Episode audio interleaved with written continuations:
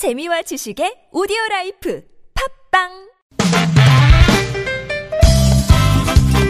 빡빡한 일상의 단비처럼 여러분의 무뎌진 감동 세포를 깨우는 시간 좋은 사람 좋은 뉴스 함께합니다.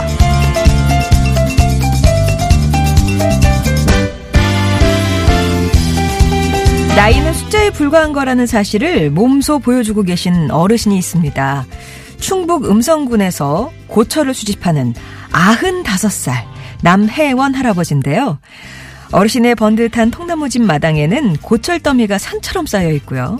올해도 이 고물을 팔아서 모은 돈 500만 원을 장학회에 기부하셨습니다. 지난 2008년 지역 인재를 위해 써달라며 시작한 기부가 올해로 벌써 11년째 이어지고 있는데요. 그동안 기부하신 금액만 해도 3,300만 원에 달한다고 하네요. 고물을 판 돈으로 장학금을 주고 계시는 남혜원 할아버지.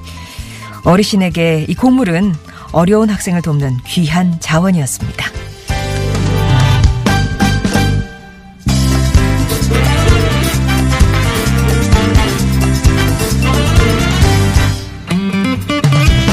평창에서 동계올림픽이 펼쳐지고 있는 가운데 가족들과 함께하는 체육대회가 열린 곳이 있습니다.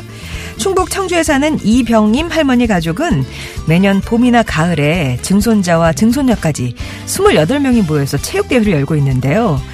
추석과 설 명절에 함께하지 못한 가족이 모두 모여서 정말 시골 장터처럼 북적거리며 화목한 분위기를 자랑합니다.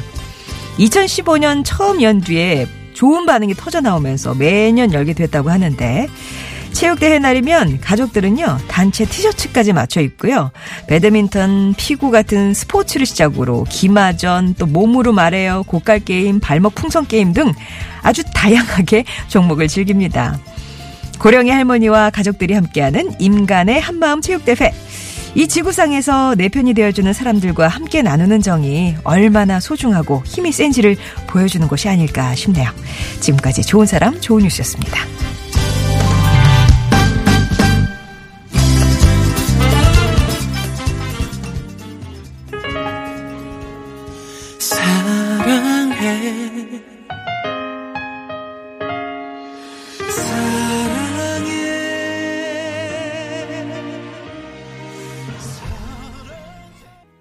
SG 워너비의 가슴 뛰도록 김성은님의 신청곡이었습니다.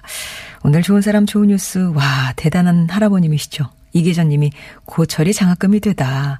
할아버지 마음속에 천사가 들었나 봐요. 이렇게 얘기를 해주셨는데, 아흔 다섯이세요. 근데도 꾸준히 고철을 모으시고, 또 그걸 팔고, 또 손수 이렇게 농산물 지으신 거, 농수, 그러니까 농산품 이렇게 지어가지고 팔고, 이렇게 하시면서 모은 돈을 11년째 기부를 해오고 계십니다. 아마도 그 행동에서 보여주시는 말씀은 이 구순을 훌쩍 넘긴 어르신이 어렵게 공부한 학생들은 도와야 한다. 이 말씀이 아닐까 싶어요. 그리고 체육대회가 가족 대회가 됐습니다.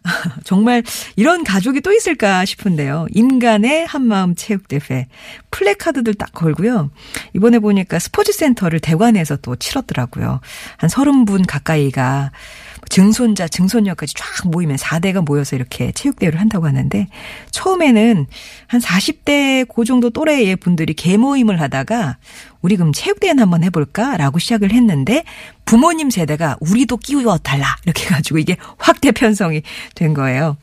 티셔츠를 보면 앞에는 I love family 이렇게 예, 그렇게 찍혀 있고요. 뒤에는 뭐, 뭐, 큰아들, 막내 며느리, 손자 1, 뭐, 손녀 2, 뭐, 이런 식으로 찍혀 있는데, 우리 제일 어르신인 91살의 이병임 할머니, 뒤에는 뭐가 써여 있을까요? 예, 대빵이라고 써 있다고 합니다. 이 할머니를 중심으로 이렇게 또 단란한 가족 체육대회가 열리고 있다는 소식인데, 아, 이거는 진짜 가족 구성원 수도 많아야 되고, 좀 화목해야 되고, 그죠? 진짜 이게, 어, 단란한 그 모습이 정말 보는 것만으로도 기분 좋게 다가오는 것 같습니다.